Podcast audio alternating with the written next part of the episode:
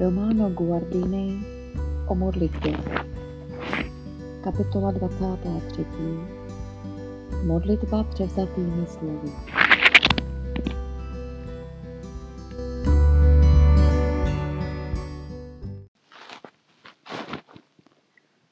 Nesmíme ovšem chudobu slov příliš přehánět. A když slova prostě nechtějí přijít z vlastního nitra, musíme je hledat jinde. Mluvíme o obcování svatých. Většinou si však tomuto výrazu špatně rozumí. Neznamená vlastně obcování svatých mezi sebou či obcování nás, všedních lidí s oněmi velikány, které nazýváme svědci. Nýbrž společenství věřících v posvátných skutečnostech, ve víře, v evangeliu, v eucharistii, ve všem, co patří k božímu životu. Vzešla-li tedy z nitra určitého člověka skutečně živá a dobrá slova modlitby, bude jistě správné a krásné, aby je užívali i ostatní, a tím se uskutečnilo společenství obcování svatých. A ještě z jiného důvodu nejen smíme, nýbrž i máme sáhnout po dobrých slovech modlitby, která vyšla z jiných úst. Můžeme se totiž z nich učit. Viděli jsme již, že mluva není jen výrazem lidského nitra, nýbrž také způsobem, jak se pohybujeme v onom velkém světě stvárněných myšlenek, který nazýváme řečí. Nepřebíráme totiž jen jednotlivá slova, jak se vytvořila během času, nýbrž také jejich vazby, obraty, celá rčení a výroky, jež vyslovili jiní a přivlastňujeme si je, vnikáme do nich a zakoušíme jejich moc. Tak je tomu i v modlitbě. Slova modliteb dobrých křesťanů obsahují jejich zkušenosti a zápasy. Když jich užíváme, stávají se nám školou. Neučíme se jich, jak lze, vy, jak lze vyslovit naše vlastní potřeby. Nýbrž probouzí se v nás lecos, co spalo. Především modlitby svědců jsou takřka objevy v niterných sférách společenství s Bohem, cestami, jež vedou k Bohu, možnostmi nového života. Dobrá modlitba může být pro vnitřní život člověka tím, čím je chléb pro hladovějícího, lék pro nemocného nebo květina pro tonoucího v každodenní šedi. Některé modlitby pocházejí dokonce od samého Boha a tvoří součást zjevení. Tyto texty nám říkají nejen, kdo je Bůh, nýbrž také, jak k němu dospějeme. Neříkají to však formou poučení o modlitbě, nýbrž tím, že sami jsou modlitbami. Berou posluchače za ruku a vedou ho. Žalmy například jsou nejen důležité a krásné, nýbrž pro modlitbu přímo nezbytné.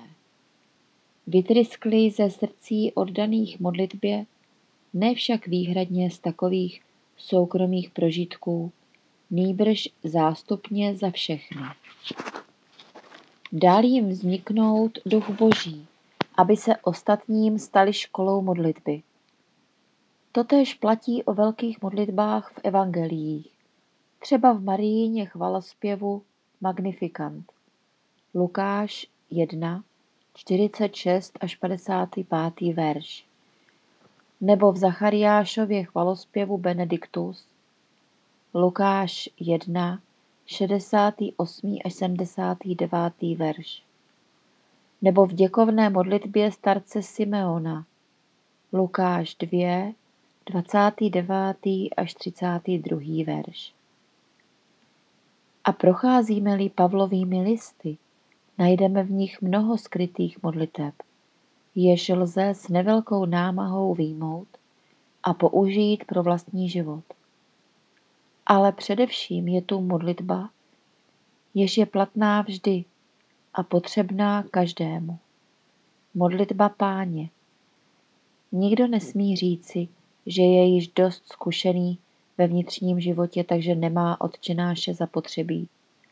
Byl by to projev zaslepenosti a píchy. Odčenáš zůstane provždy školou modlitby, vždyť pán sám jej dal učedníkům, když ho žádali. Nauč nás modlit se.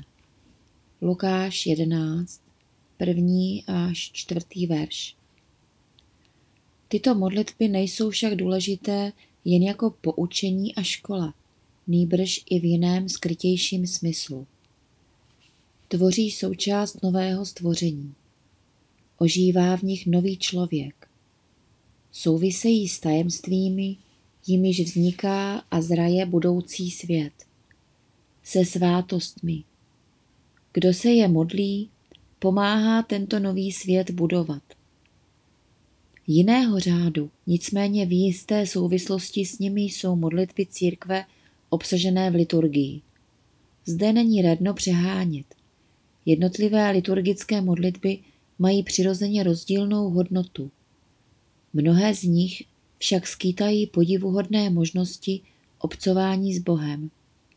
Vzpomeňme třeba na velkolepé Gloria mše, na Přijď o duchu svatý, svatodušních svátků, na leckteré hymny breviáře, na mnohé mešní orace v jejich krásné sevřenosti a jasnosti a tak dále. Tyto texty pocházejí z raných období církve.